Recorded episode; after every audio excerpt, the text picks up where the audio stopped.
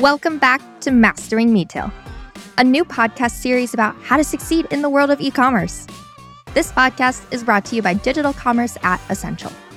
Today, we are continuing talking about winning on Amazon through media or advertising, with a focus on upper funnel tactics such as programmatic advertising and DSP. The idea being that the upper funnel is driving awareness and getting people familiar that your product exists and maybe just learn a little bit about it so that then later you will go and move down the funnel and use other tools to either search for the product or end up where you're looking at the page. I am still your host, Emma Irwin, and I'm excited to share this episode with you because not only did I learn a ton about programmatic advertising, but I had to learn a ton about this subject beforehand in order to really even have a conversation that would bring you valuable knowledge. I mention this because it's a good reminder that one of the common themes in this podcast is that you have to put in the work to learn and keep learning in order to succeed in e commerce. And how do you do that? Well, this podcast is a good start. So stay tuned. Ooh, exciting.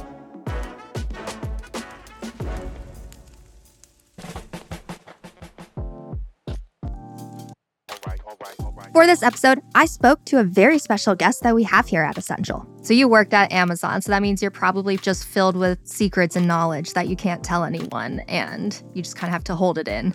Is that a question? Yeah. That's a yes or no question. Yes. And his name is? I'm Mark Mannino, and I'm Chief Operating Officer for Ascential Digital Commerce. And I basically, that means that I lead all of our efforts around driving revenue of the business. So everything around go to market, mm-hmm. sales, and marketing is under me, as well as we've been very acqu- acquisitive in this space recently. So I'm in charge of how we pull all of the different brands and the companies that we've bought, how we pull them all together so we have one coherent offering for our customers. And I'm calling him a special guest because, as you heard, he actually worked at Amazon and helped build what we're talking about today. I was at Amazon for about nine years, a number of different roles, mostly related to the DSP from early, early stages when we didn't even call it that. We called it Amazon Advertising Platform. I led an early sales team while we were teaching customers how you buy programmatic from us. And then eventually moved into a product role because I wanted to uh, I wanted to own a P&L. So I wanted to own the entire business. And at Amazon, in order to do that, you tend to be in product. So for a couple of years, I led what we called our managed service business, which is where we ran campaigns for people. As we reorganized the business, I ended up leading a team that owned the user interface for the Amazon DSP. And I really owned the overall voice of the customer and what the overall roadmap was going to be. So I was able to touch a number of different things on Amazon DSP as it evolved from basically nothing to uh, close to what it is today. Mark is going to teach us how to avoid the three most common mistakes that are made when it comes to programmatic advertising. And we'll also talk about working at Amazon, $100 cars, and Clif Bars. But first, what is the last thing you purchased off of Amazon? That's a really good question. It was probably, honestly, we have a few subscribe and save, so I think it was probably Clif Bars. Or I recently bought a um, a new headset for my son for his uh, PlayStation. Interesting, interesting. That'll be the second person that mentioned Clif Bars as the last thing they purchased off of. Amazon. I'm going to ask you a question now and we can circle back to it at the end. But I'm going to ask you something that's been on your digital wish list. It sits in a cart that you just haven't pressed purchase on for a long time. And I'll ask you about why and what it is. But we'll circle back to it if that sounds good. Yeah, yeah, sure. What is programmatic advertising, you might ask? I will give you a 101 level definition. Programmatic advertising is the use of automated technology for media buying, and DSP simply stands for demand side platform. And within a DSP, specifically Amazon's for this episode, is where this buying of media could occur. What does buying of media mean, you might ask? Very simplified. This means buying a spot for your ad to show up somewhere in front of someone it might mean something to. So it could be on a web browser, which could be on your laptop, so if you use Chrome, Firefox, Safari, whatever, could be on your phone. You have browsers on there, same names, Firefox, Chrome, Safari. And then it also can be on apps. So often if you're playing a video game on your mobile phone, for example, you'll see ads as interstitials or after you've, let's say you complete a round and you're waiting for the next round. Often a lot of the game companies will run ads in between, and those tend to be programmatically sold. And then the last place, actually, which is relatively new, is you will see ads that are sold programmatically on your streaming, uh, however you watch streaming TV, which could be on your Roku device or your Fire TV or on your smart TV. Okay, for a 201 level definition of programmatic advertising, here's Mark's take. Well, it's two things. It kind of gets that get conflated. One, at a very basic level, programmatic just simply means using technology to buy, right? So whether it be, you know, how you set up campaigns, even search campaigns theoretically are kind of programmatic because you're automating that entire process, right? So you're buying display and video impressions and you're setting it up in an automated fashion so that you use a user interface and you don't have to call someone you don't have to fat in the old days people used to fax orders back and forth and they would agree oh next april i'm going to buy $100000 of media from sportsillustrated.com for example well now with programmatic technology you can simply say hey tomorrow i want to buy $1000 of media that looks like X, right? So the first part is just simply the actual buying process. The second piece is, I guess the best way to describe it is breaking apart the um, the buying of an individual website or an individual publisher from the buy itself. So, for example, the example I gave where people would have bought, you know, $100,000 from SportsIllustrated.com or ESPN or New York Times when you're buying programmatically, you no longer have to do that, although you can, but you can say, I want to buy $100,000 of people who look like this, right? Either people who've been to a specific website, so I think they're interested in my product, people who have demonstrated that they're looking to buy a car, people who we think are 25 to 45 year old men or 18 to 25 year old women. So you're able to suddenly buy um, at a much more granular level and target. Before we dig into Mark's three common mistakes and how to avoid them, I wanted to gain a better understanding of DSP, aka demand side platform, too. Here is Mark explaining how a DSP works and how Amazon had to think about building theirs. I mean, a DSP, and, and DSP is not a word that Amazon made up, it's an industry term. There's a bunch of other DSPs out in market. Biggest one, the one most well known, is called the Trade Desk. Okay. And DSPs are built to be interoperable with the ad tech industry, right? So there's lots of vendors out there that provide different services that advertisers need to run display campaigns and video campaigns and understand how they work, whether they be measurement, right? Things like, hey, did this ad actually drive sales, right? Things like viewability. Did anyone actually see my ad, right? Because when you load up a web page and you're looking, let's say I'm, I'm looking at ESPN.com, there's a, actually a lot of ads that tend to be um, they're launched, they're on the page, but they're not in, they're not within view because I just didn't scroll down. Maybe I immediately clicked and I went where I wanted to go. But all those ads that never came in view didn't happen, right? There's vendors that tell you if consumers actually saw the ad. And there's a lot of other vendors that do a lot of different things. So when you build a DSP, you need to be interoperable with all of those things. And that's what we did with Amazon DSP. And they're still doing that. How do they make sure that an agency or an advertiser can use whatever they like? Sponsored display doesn't worry about any of that. It's just fits within the sponsored ads portfolio, doesn't work, isn't interoperable with any of those other tools and just runs based on what they give you. And for many advertisers, that's totally fine and does exactly what they need. But if you're an advertiser or an agency that relies on a lot of these other tools, you need to use the DSP. Let's get into your three common mistakes that can be made when it comes to programmatic advertising. And so I'm going to turn the table and read back number one to you.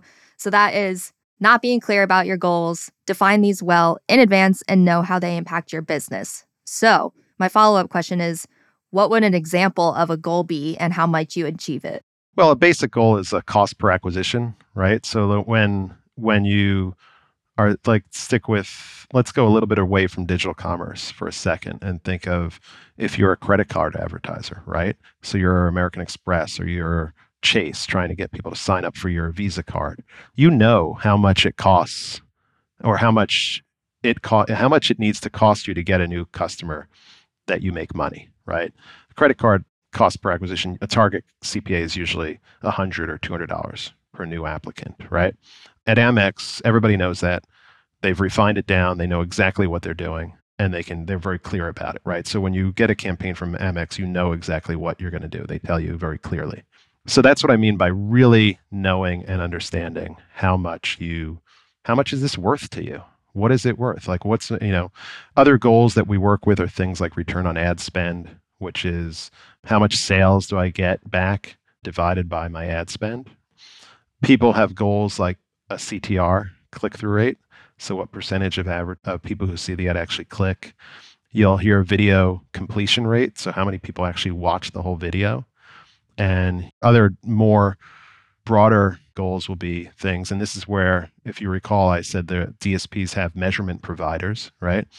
There'll be people who tell you, well, what percentage of of impressions that you ran were within your target demographic, right? So they will know that, hey, you ran, let's say, 100 million impressions of this video ad. 70% of them were the women 25 to 45 that you wanted to target. So that's another goal. People have a lot of different goals. One thing that uh, I threw one in there that I think is a ridiculous goal and proves that you don't really know what you're doing, and that's click through rate. Because no company pays their bills with clicks, except for Google, I guess. Click through rate, it doesn't mean anything. So we really drive our customers, and I've been doing this for years, no matter where I've worked, to really define their goal down to what really is driving and impacting their business, right? So if you work with Clif Bars to stick with them, right? They obviously want to sell a certain amount of Clif Bars on Amazon.com. And a sale of a Clif Bar on Amazon.com is worth something to them. So they should really be careful and precise in defining what return on ad spend they need when they run campaigns on ad, on Amazon. So that's where I mean, you know, it, it, gets a little bit more challenging though. And I talked about the video completion rate when you think of things like video, right? Because people tend not to click on a video and immediately buy. They buy, they may buy later, they may buy months later, right? So that's where you need to get really precise and learn how do you determine what your goal is for campaigns like that. Is there like one shining star of a goal that exists out there that you would always tell manufacturers to say, like, above all, this is what your number one goal should be? Or is it too kind of dependent on just the business itself? Yeah, the cop out answer is that it depends on the business. But the real answer, I mean, you should really understand. Uh, I'm going to tell you a metric that probably doesn't even really, no one really knows how to measure it that well, but it's probably incremental cost of sales, right? So if I didn't run the, you know, if I did, the fact of the matter is, no matter how important we think we are in advertising, if we just suddenly didn't exist, people would probably still buy Clif Bars.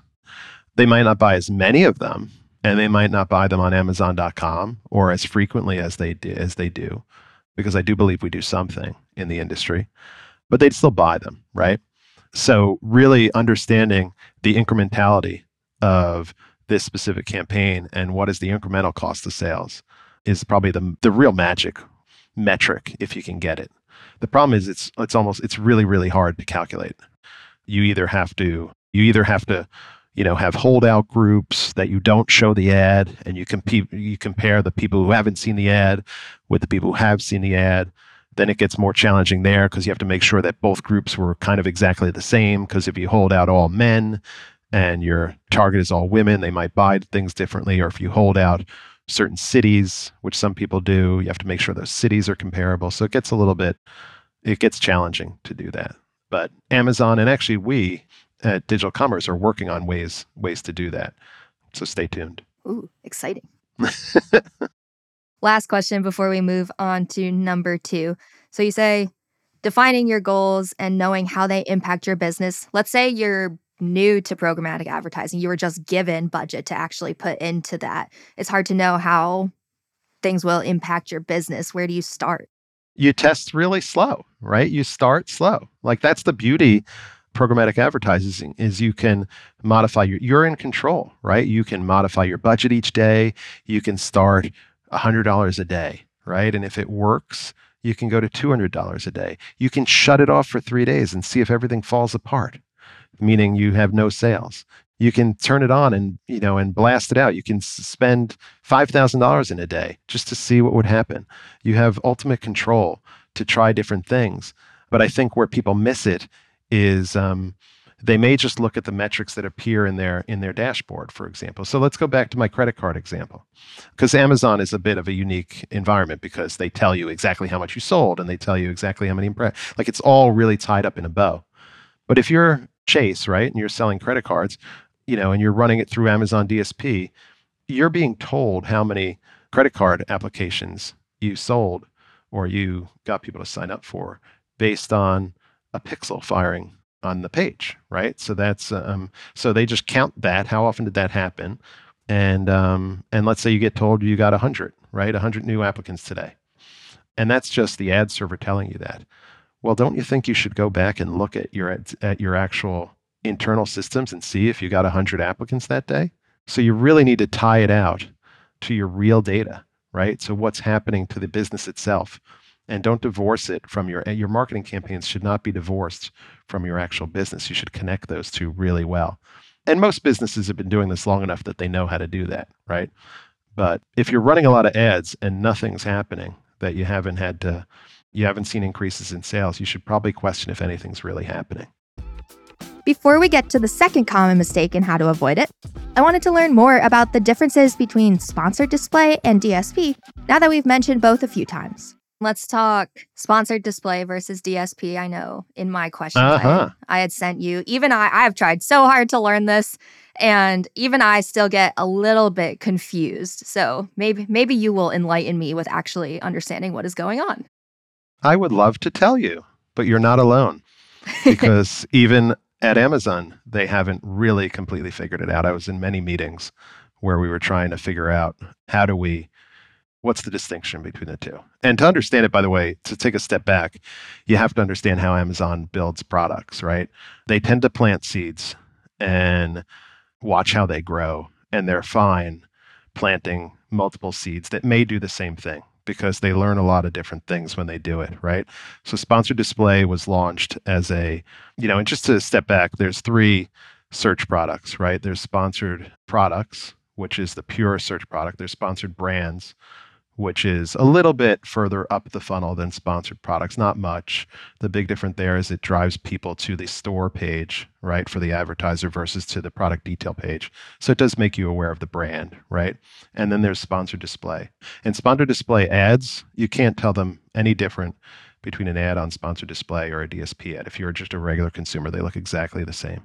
The difference is sponsored display, originally at least, was sold on a, on a CPC basis, which means cost per click, which means that the advertiser only pays for it when a consumer clicks on the ad, right, and goes through to another page, tends to be the uh, product detail page, right? Whereas the DSP, which stands for demand side platform, by the way, tends to be or is sold on a cost per impression or a CPM, cost per thousand impressions. So the advertiser pays for that whenever it shows up on the page. So those are that's the primary difference between the two. There's some targeting differences, some reporting differences that exists. But the team at Amazon is still working through why you would buy one versus why you would buy the other. What I would recommend if you're making that decision is if you are a heavy search buyer, right? Meaning you buy sponsored products and you buy sponsored brands, and it's relatively easy for you to just start buying sponsored display. It's in the same UI you can easily shift budget to it or shift it back. You could, you know, you're, you're, it's just in your flow. It's API enabled. You can do all those things. You should just keep, you should just do sponsored display and be happy. If you're planning to spend a lot, a significant amount, and you really want to build display capabilities, you probably should lean into the DSP. And that's because the DSP, while it is a separate UI and it's developed by largely a separate team, although they are working towards uh, merging those teams together, it just gives you much more refined and granular capabilities around things like targeting and measurement and how you understand how your how your ad campaign is working. So that's kind of the primary differences between the two. And now that we understand those differences, let's get to Mark's second common mistake and how to avoid it. Well, yeah, it's just more and more iteration. It's testing and learning. There are more advanced ways we use a, a product from Amazon called Amazon Marketing Cloud.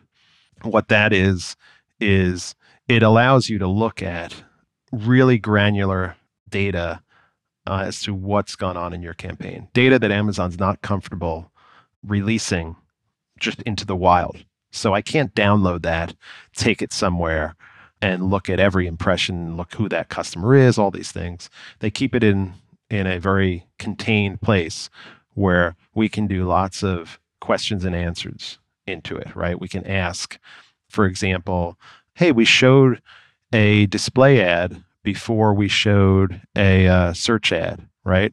Something that's a, you know, so someone saw an ad on a, a banner, a display ad on a page, and then, you know, a day later, they actually searched for the product and bought the product, right? That doesn't actually appear anywhere in Amazon's reporting, right? And you can't get that in any other way. But you can go into Amazon Marketing Cloud and actually query and say, how often did someone see a display ad before they saw a search ad and then bought the product? So you can start to learn how do these different ad formats work together. And so we have a team of people, both at Flywheel and at Perpetua and at 4K Miles, which are our three execution companies, so to speak, who all work deeply into Amazon Marketing Cloud to really understand how campaigns are working at a really granular level. And that just gives you an, an advanced way of knowing what's going on. And then to take it to the next level, you what Amazon allows you to do, while they don't allow any data to leave, they allow you to bring data in. Okay. It's kind of like the Roach Motel. It can check in, but it can't check out.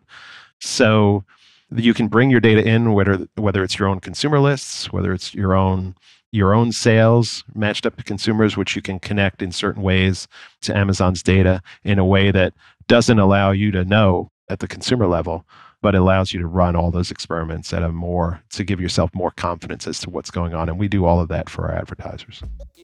And that brings us to mistake number three, which is thinking that cheaper is better. A lower eCPM isn't necessarily good, you get what you pay for. So let's say you've acknowledged that cheaping out is not the best play and that just pouring a bunch of money in is not the best play without understanding what you're doing. So, where do you go from here? So, to step back, the reason I, I actually want to describe why that's why it's important not to just be as cheap as possible, right? Emma, you're moving to the suburbs, right? Are you buying a car or do you have a car? I have a car. Okay, so say you were going to buy a car. If I offered you a car for $100, would you want that car? I'd be pretty skeptical of the quality exactly. Exactly. You might not want a million dollar car. I don't think you need a Lamborghini, but you don't want a hundred dollar car either, right? There's something that's too cheap. So often, and this happened a lot early days of programmatic. It doesn't happen as much now, but I think people still get caught up into it. So eCPM is, I said on the DSP, is how you buy your buy impressions. You're paying per thousand impressions, and usually the price is anywhere from could be as cheap as fifty cents, could be five, ten, twenty dollars, could be more, right, per thousand, right sometimes advertisers will push you on, oh, your eCPMs are too high, right? And we really want you to pay less. So let's say you're paying $2.50. They really want you to get it down to $1.50. Why is that bad? Because your really, really good impressions might actually cost a lot more. The ones that are really going to drive response. Maybe they're on the front page of the New York Times, which means everybody who goes to the New York Times sees it, is really ready to act, is ready to do something. And that's when you really get awareness and you drive awareness of your product, right? Whereas the really low cost impressions, the extreme, the cheapest impression I ever bought was one or two cent CPM impressions, and those were on MySpace.com back in the late late aughts, early. I'm yes, I'm that old because MySpace was just like this impression machine because there's just tons and tons of ads just showing all the time, and you could get them for a penny or two, right? But those weren't really quality impressions. They didn't really drive awareness, and no one really saw them and things like that. So you really want to, you really want to understand the value of the impression and the value of your campaign, um, not based on the cost of the impression, but on what it's actually on the performance it's actually driving, which is the magical incremental CPA that we talked about before. Okay, so I might be skeptical of a $100 car, but what if it is actually a good car for $100? Maybe sometimes cheaper could be better. So that's a good question because the the penny or 2 cent CPM ads that I used to buy on MySpace, we actually bought them all day and all night because they were so cheap that they backed into the cost per acquisition we needed to hit. Okay, so we were able. It was it was just at some point the impressions just become so cheap that they actually are doing what you need them to do. But to go stick with the car example, and I think this is really a, a good analogy. If I sell you a hundred dollar car that actually doesn't run, doesn't even have an engine, it's just a shell, doesn't have a seat, probably was on fire or was you know someone drove it into a into the Hudson River, you know it's probably not worth it. So it's really important when we were buying those one cent or two cent impressions that we made sure that while they were really cheap, they had some key quality things that we needed. Things like did consumers actually see them, right? Meaning, were they viewable? You know, I talked a little bit about viewability before. How often did you show the ads to an individual right? That's an important part of display advertising is what we call frequency caps. So most most ads you don't really want to show to a consumer more than two or three times a day right? You don't you know if you're getting chased around by the same ad and you're seeing it 100 or 200 times whoever's doing that doesn't know what they're doing right? When i was buying the penny or two two penny uh, impressions this was like 2009 i will be totally honest with you we didn't there was no such thing as viewability at the time and there was and we probably weren't you know i think we were doing frequency capping pretty good. But we probably if we did it we probably would not buy those impressions now even though we were buying them until the cows come home back then. That wraps up our three most common mistakes and how to avoid or fix them with programmatic advertising. Because mark worked at amazon i wanted to ask him what are the main differences between working for amazon and now working for digital commerce at ascential? Well i'll tell you what's not different I haven't noticed a difference in the quality of people. Like when you leave a place like Amazon, you're very worried that, geez, I worked with, I mean, I, nine years of working with nothing but superstars, right? Everybody that you work with there is a superstar, right? You get worried when you leave that, oh my God, I'm not going to work with superstars. And I knew people like Patrick and Chip were superstars, but I've been really pleasantly surprised that basically everybody I've worked with here I don't feel like I've had any step down in any way, right? And that's a compliment to both the people at Amazon and the people at Ascential. And I left Amazon on the best of terms. I really enjoyed my time there. Could you tell I was there for nine years? to round us out, I asked Mark again for that item that's been on his digital wish list that he just won't press buy now for. I have a really long wish list of books that I want to read. And um, mostly history, world history, and I and I don't even know which one we could, but just say your generic history books. I'm mostly interested in like American history and European history, but I have now largely banned myself from buying any new books until I read all the books I have, because I think actually even if I I will probably never have to buy another book because I have so many books at home that I if I just quit my job and started reading, I don't think I have enough time to finish all of them because I tend to just collect them. It's a lot of books. Well, when you work at Amazon, they do tend to sit around. We used to sit next to the publishing and they would get a lot of free books and they would just sit around and you just grab them. Last, last, last question. Are you a dog person? I have a dog. Okay, that's a good start. I have a dog and two cats. And um, if you're on any video conferences with me, you will, you know my cats because for some reason one of them likes to always be on the screen, and he tends to sit right behind me in all the call calls. But I do have a dog, and I love him. But I'll be honest with you, we call him our first and our last dog. we we love him, but I don't think we'll be getting another one. You can leave cats for several days and nothing bad happens. When you have a dog, you can't leave for more than a couple hours. That's true. That's true we asked the question just because you know like in baltimore dogs are i, I think yes. in seattle too we have dogs in the office so. I will tell you i love todd. The best story i heard about todd was early days they used to introduce him on calls. Some customers actually thought that todd was a human who worked there and then todd wasn't in the meeting and they they were actually asked where's todd? And then they explained that todd was actually a dog. Because most dogs now have people names like todd and yeah. George and most kids now have dog names like Baxter and uh, you know. Yeah. Interesting how that works. And we have made it to the end of another episode of Mastering Retail. If you are enjoying this podcast so far, please share and follow along to our next episode where we talk about building a digital commerce team, which is no easy feat, that's for sure. Again, my name is Emma Irwin, and you can find me on LinkedIn or via emma.irwin at ascential.com. This episode was produced by Klaus Cancel, and our sound designer is Enos Satenji.